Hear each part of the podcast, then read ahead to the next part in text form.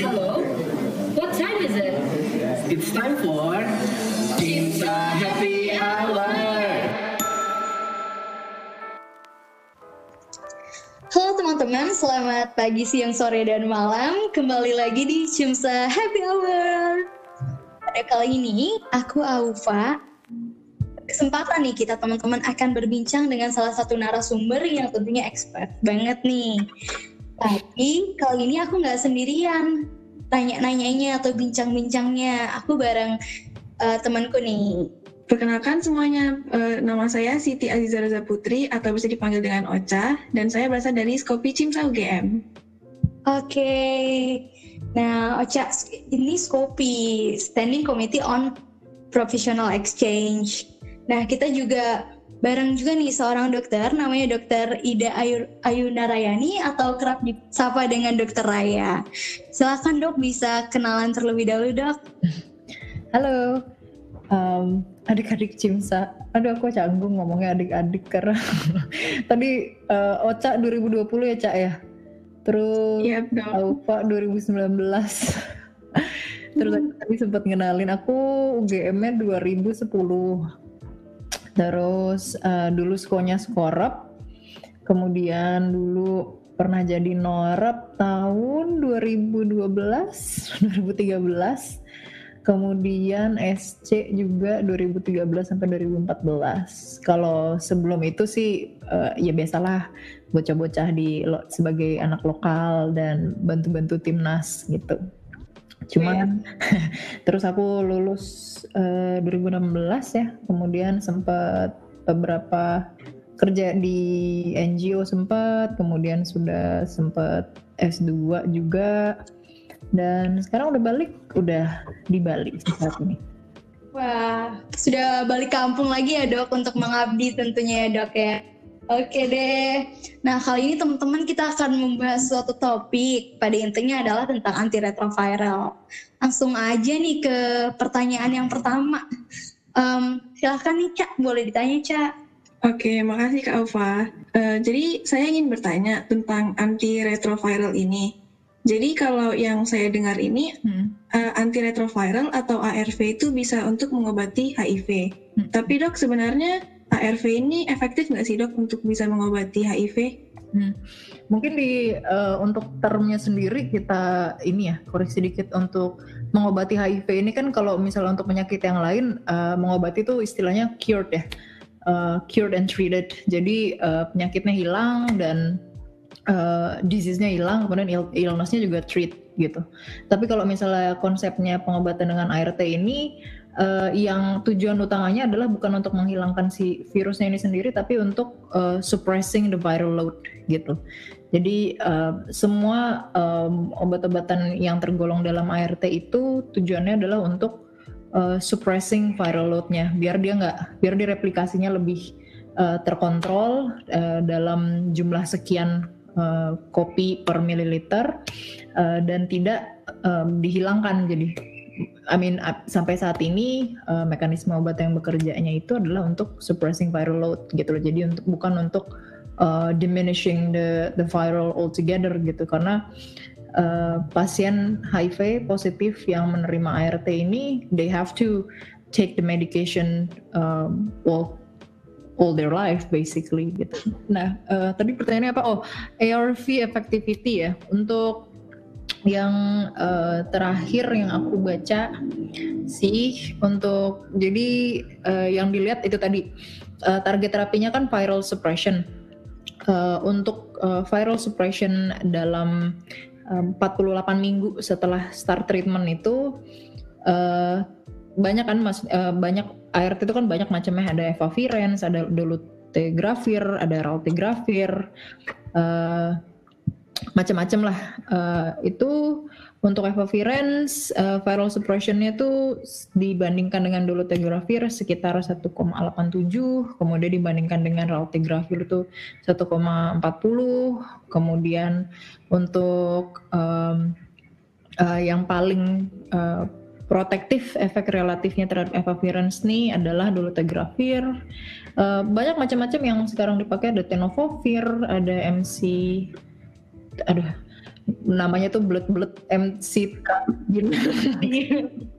Nama-nama farmakologis. Dan uh, all in all sebenarnya ini shortnya aja ya, maksudnya ini kan biar biar digestible dan uh, uh, relevan juga untuk kalian sebagai med, student dan then uh, sebagai um, berger, uh, apa namanya anak cimsa kemudian how you can uh, message this to public gitu bahwa efficacy, efficacy dan safety-nya dari ART ini sendiri has substantially improved uh, the the the living being of of people yang yang HIV positif basically karena itu sangat mengurangi uh, jauh sangat jauh sangat mengurangi mortality dan morbidity-nya mereka gitu. Um, what else? Uh, basically itu dulu ya untuk yang masalah effectivity so far.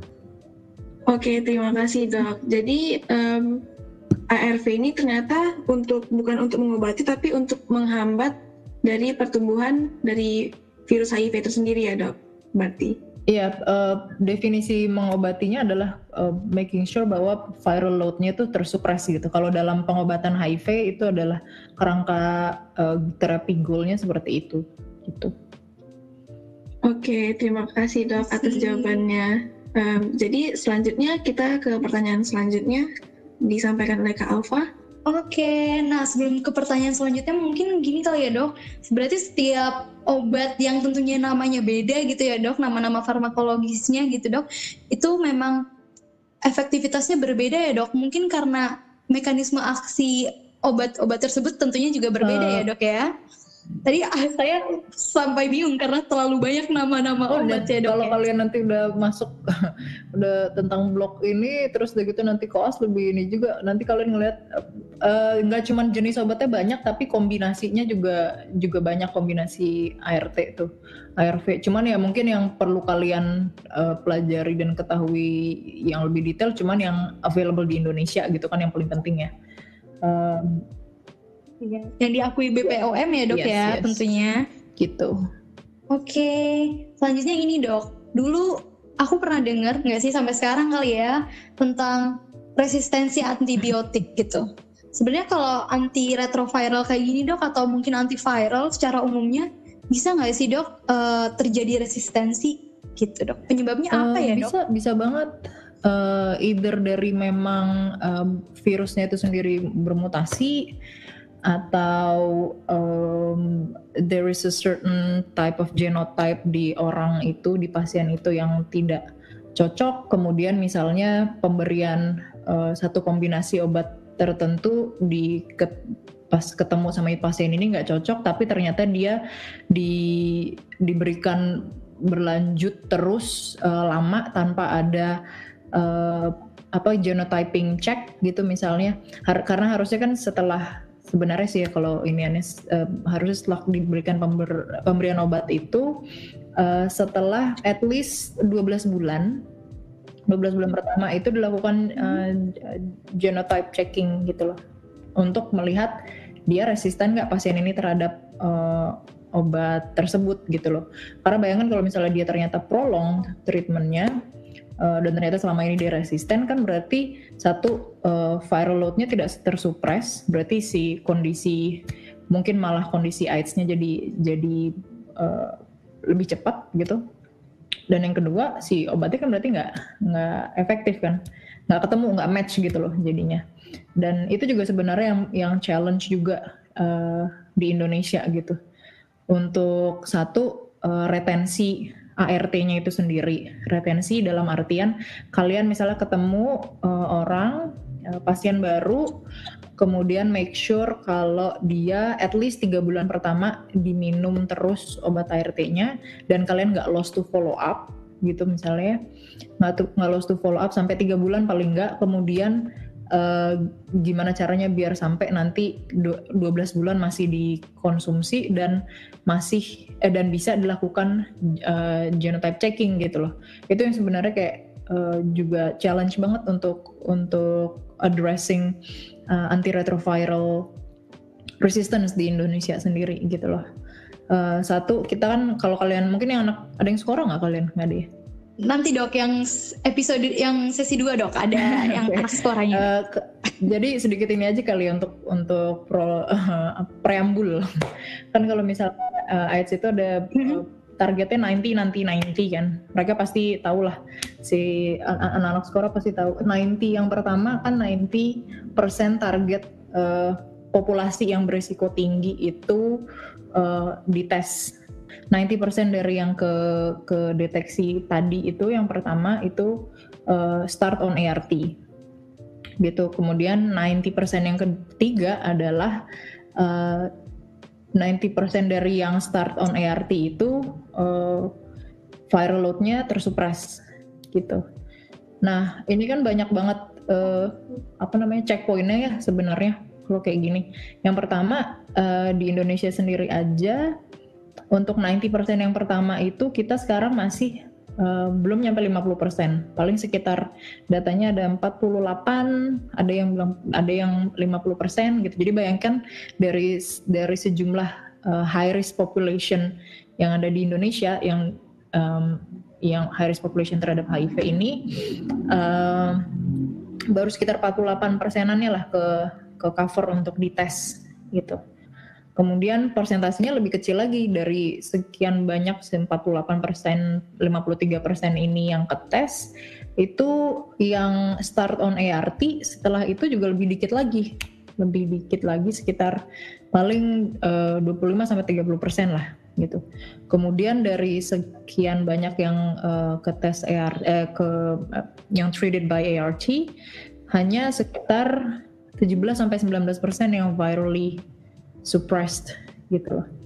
Banyak banget checkpointnya yang yang kita uh, sebagai mungkin kalian juga sebagai med student yang berorganisasi, kemudian dokter juga yang bisa sebenarnya dilakukan gitu loh. Jadi Indonesia ini sebenarnya uh, bisa dibilang kayak agak outlier dibanding di di di sektor penanganan HIV ini sendiri karena uh, untuk Southeast Asia yang lain-lainnya banyak yang udah uh, showing a lot of progress gitu loh.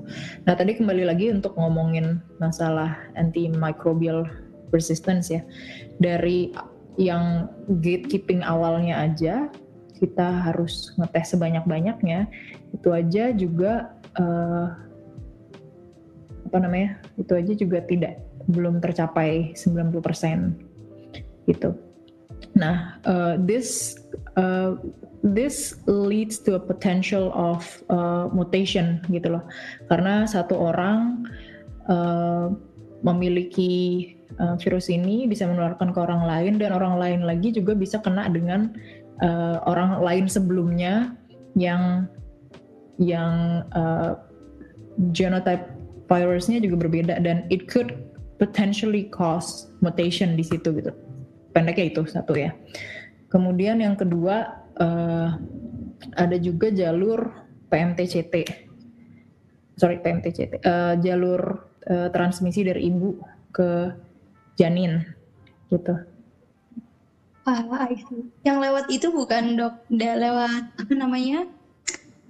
Aduh, ketuban, ya, dari, ketuban bukan dok? Dari plasentanya kan dari ini maksudnya benar-benar pas lagi ibunya ibunya HIV positif kemudian uh, menularkan ke, hmm. ke anaknya juga kemudian uh, a certain type of uh, drug medication itu meng, mengindus resiko sebenarnya untuk uh, si anaknya ini lahir dengan uh, HIV positif tapi yang drug resistance type gitu itu juga ada tuh mekanismenya seperti itu uh, ya jadi dari mutasi dari dari tran dari transfer ibu ke anak ada kemudian itu tadi uh, ketidakcocokan obat tidak dicekking dari ya, awal ya. bahwa ini uh, resisten atau enggak si orang ini terhadap terhadap obat yang dikasih gitu loh. Jadi kalau boleh tolong di lebih dijelasin nggak dok? Mungkin lebih mudahnya gitu dok tentang bahasa dengan dengan terminologi genotype checking sebenarnya diapain sih dok? Gennya Waduh, mungkin? Ini klinikal banget ya kalau jadinya. banyak banget jadi uh, apa namanya resistennya resisten terhadap si NRTI atau resisten, resisten terhadap obat-obatan yang NN, NNRTI um, jadi ada kira-kira kalau garis besarnya ada three different pathway ya hmm. ada namanya discriminatory mutation yang favor the binding of like physiologic nucleoside kemudian ada um, nucleoside associated mutation namanya NAM yang enhancing the removal of uh, pyrophosphorylases. Ya, banyak ya dok ya kalau gitu ya dok ya. Uh, yeah. So garis besarnya kalian cari tentang NRTI resistance, uh, NNRTI resistance. Uh, kemudian itulah yang menyebabkan uh, a very complex mutation pattern gitu. Yang paling banyak itu adalah K 65R yang paling banyak uh, pada pasien yang resisten ini. Kemudian apalagi ya? Udah baik banget yang uh, eh, TAMS itu ada uh, tapi paling banyak kalau kalian baca jurnal pasti ada K65R, ada M184V kayak gitu. Alien banget kan bahasanya emang kayak Iya, kalau bahas mutasi-mutasi pasti banyak banget. Jadi kayak kalau um, mau dijelasin kalau misal ada yang paling pendeknya banget kalau WHO ini um, setelah setelah banyak review jadi yang ada golongan paketan obat nih yang paling yang agak banyak men menyebabkan bukan banyak sih yang uh, meningkatkan risiko untuk failure itu kombinasi si tenofovir, lamivudin sama niferipin itu. Kalau dijelasin bakal panjang banget Banyak, ya teman-teman ya. Mungkin bisa dibuka-buka lagi tentang iya, jurnal Pro. Iya. Tapi mungkin yang perlu digarisbawahi banget nih tentang yang 390s tadi yang 90% orang yang berisiko tinggi itu diperiksa kemudian dari yang berisiko dan positif 90%-nya juga mengonsumsi iya. ARV. Selanjutnya ketika sudah mengonsumsi ARV 90%-nya itu juga viral load-nya yeah. tersupresi. Karena masalah di Indonesia tadi kalau kata dokter Raya nih uh, populasi berisiko tinggi itu belum mencapai 90% yang dideteksi. Masih ya, sekitar 50% ya tadi dok ya? 53. Oke, okay, sekitar segitu ya dok ya. Berarti dia mm -hmm. baru setengahnya ya kira-kira dok? Nah, kalau gitu kita langsung lanjut aja kali ya dok ke pertanyaan selanjutnya nih. Oke Kak Alfa, jadi um, sebelum masuk ke pertanyaan selanjutnya, um, aku uh, saya cuma mau bilang tadi, jadi uh, sebenarnya saya juga belum terlalu mengerti tentang resistensi dan tapi sekarang karena udah ngomong sendiri sama, dengan dokter Aya, jadi lebih mengerti tentang resistensi yang ada pada obat ARV pada HIV. Nah, um, untuk selanjutnya, uh, tadi kan udah ada penyebab terjadinya resistensi.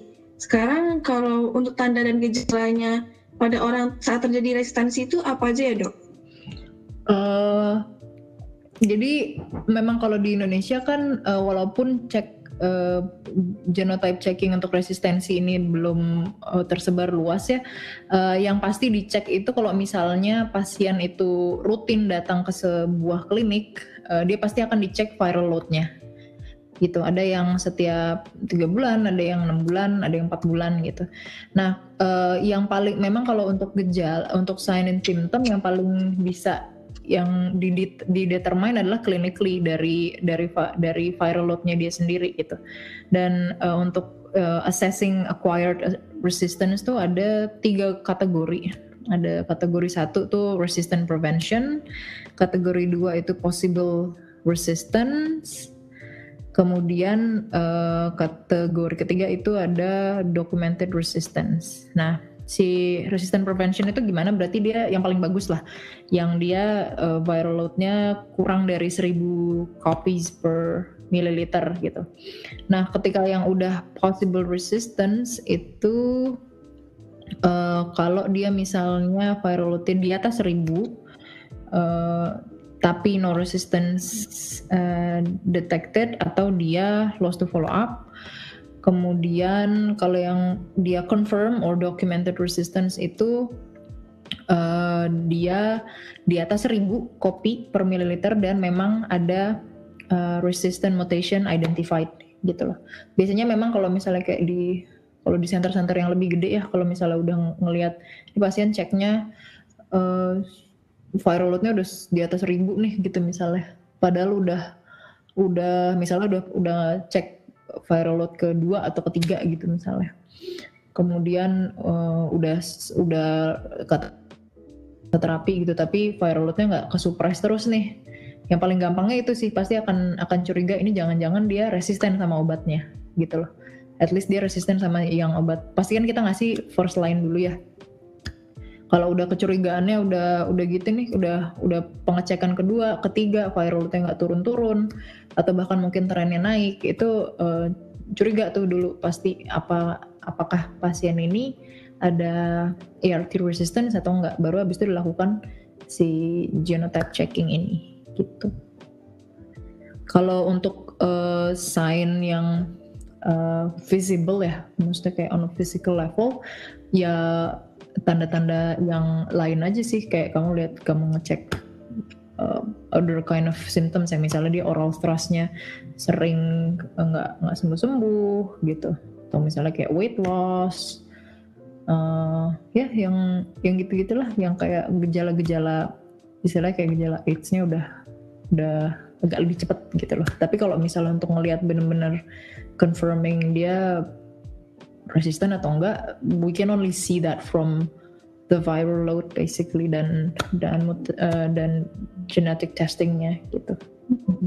Oh kayak gitu ya dok. Kalau boleh tanya nih dok, kalau viral load itu jadi lebih menggambarkan apa namanya ya keganasan dari penyakit AIDS-nya gitu dok atau bagaimana ya dok? Dia nge ngegambarin eh, istilahnya kayak si virus ini seberapa aktif sih di dalam badan kita, seberapa seberapa gencar dia replikanya gitu loh. Karena basically yang diserang sama uh, eh, HIV, the HIV virus itself kan sebenarnya adalah uh, immunity kita ya dan ketika kondisinya itu sudah jadi hmm. sudah jadi AIDS sudah jadi AIDS itu adalah kondisi di mana ketika our immunity is like very very low dan karena si viral loadnya itu sangat tinggi gitu loh. Dan makanya jadinya uh, a whole other groups of disease dan illness itu bisa bisa kena ke orang yang AIDS itu karena itu. Entah dia jadi koinfeksi sama tuberkulosis lah atau uh, macam-macam ada kadang juga ada yang barengan sama hepatitis lah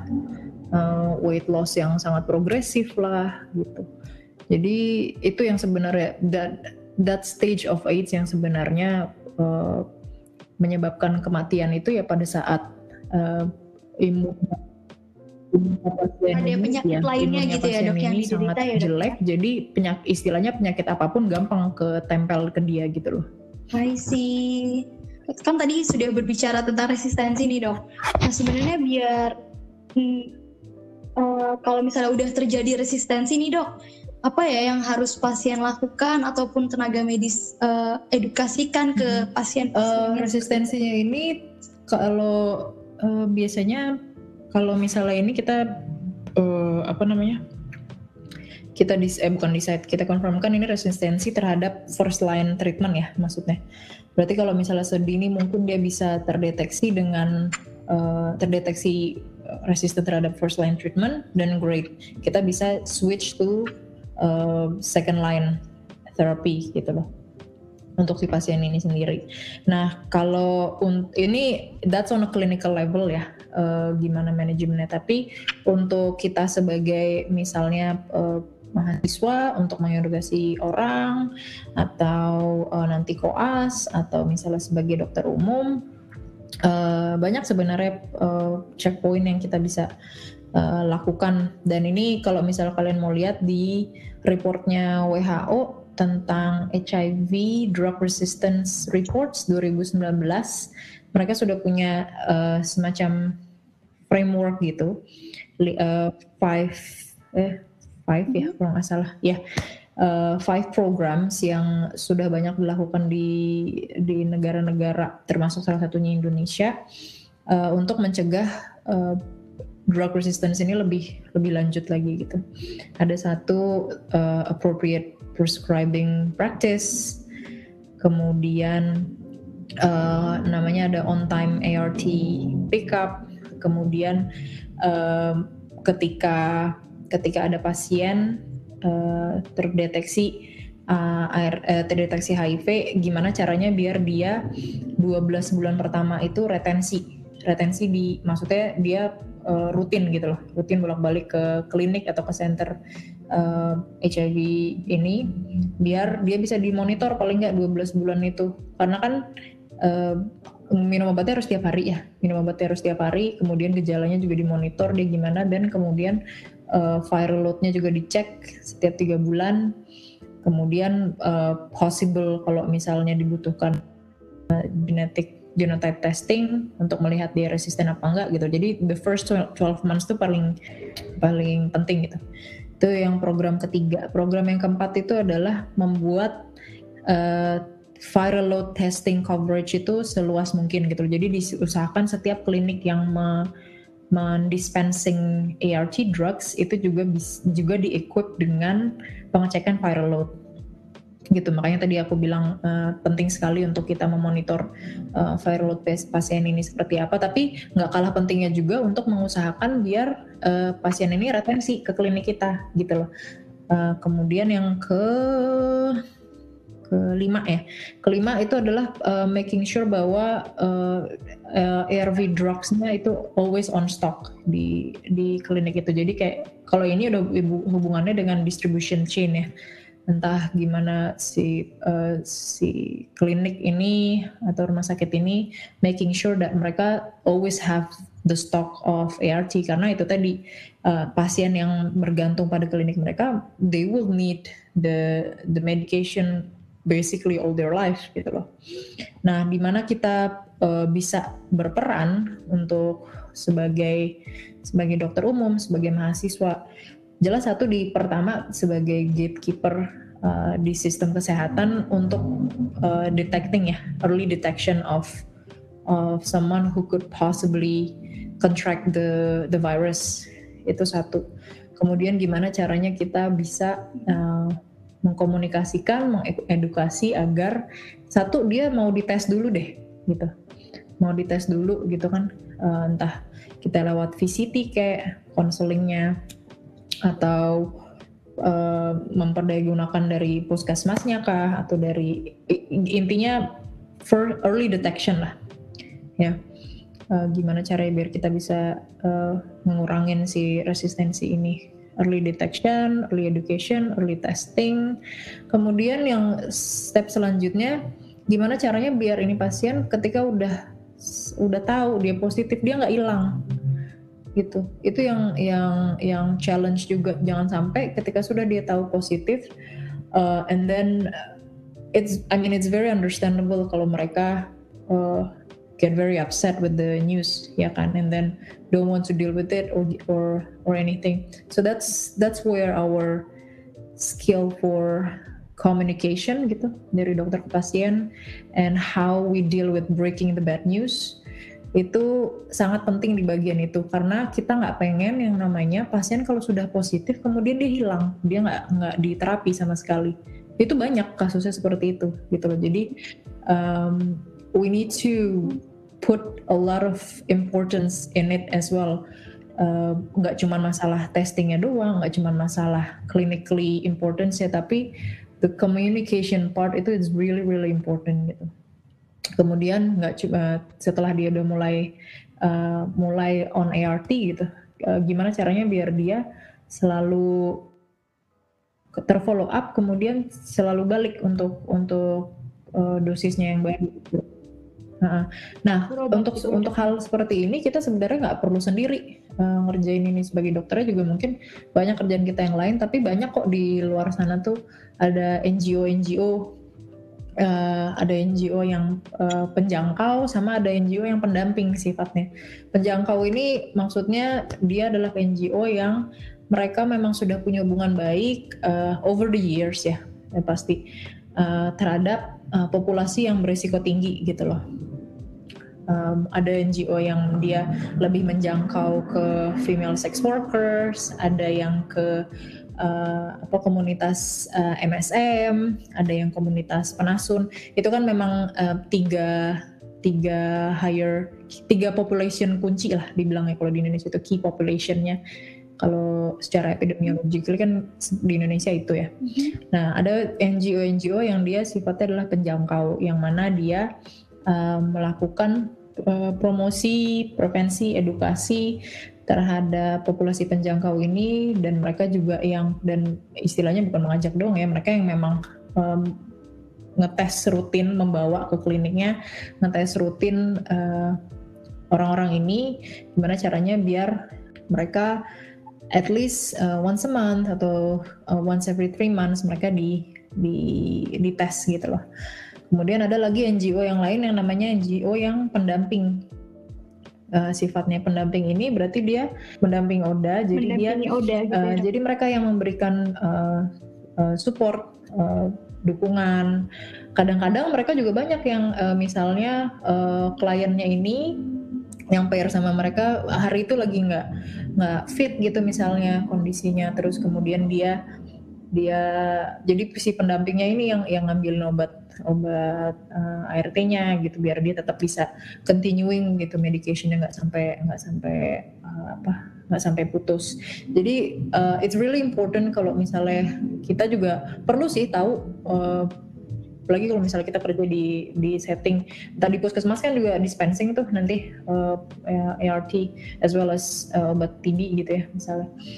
Atau enggak kalian kerja di di klinik yang memang klinik ART it's really important untuk kalian juga build a good relationship dengan si dengan para NGO ini karena I mean uh, let's be honest we cannot do everything ourselves ya nggak sih tapi ada orang-orang Iya betul banget tuh. Pasti kita tetap uh, butuh orang-orang yang tentunya bisa lebih mendekati yeah. mereka. Ya, yeah, but it's it's it, it's a good thing untuk uh, build a good relationship with them. Jadi kalian juga uh, enak gitu tektokan komunikasinya.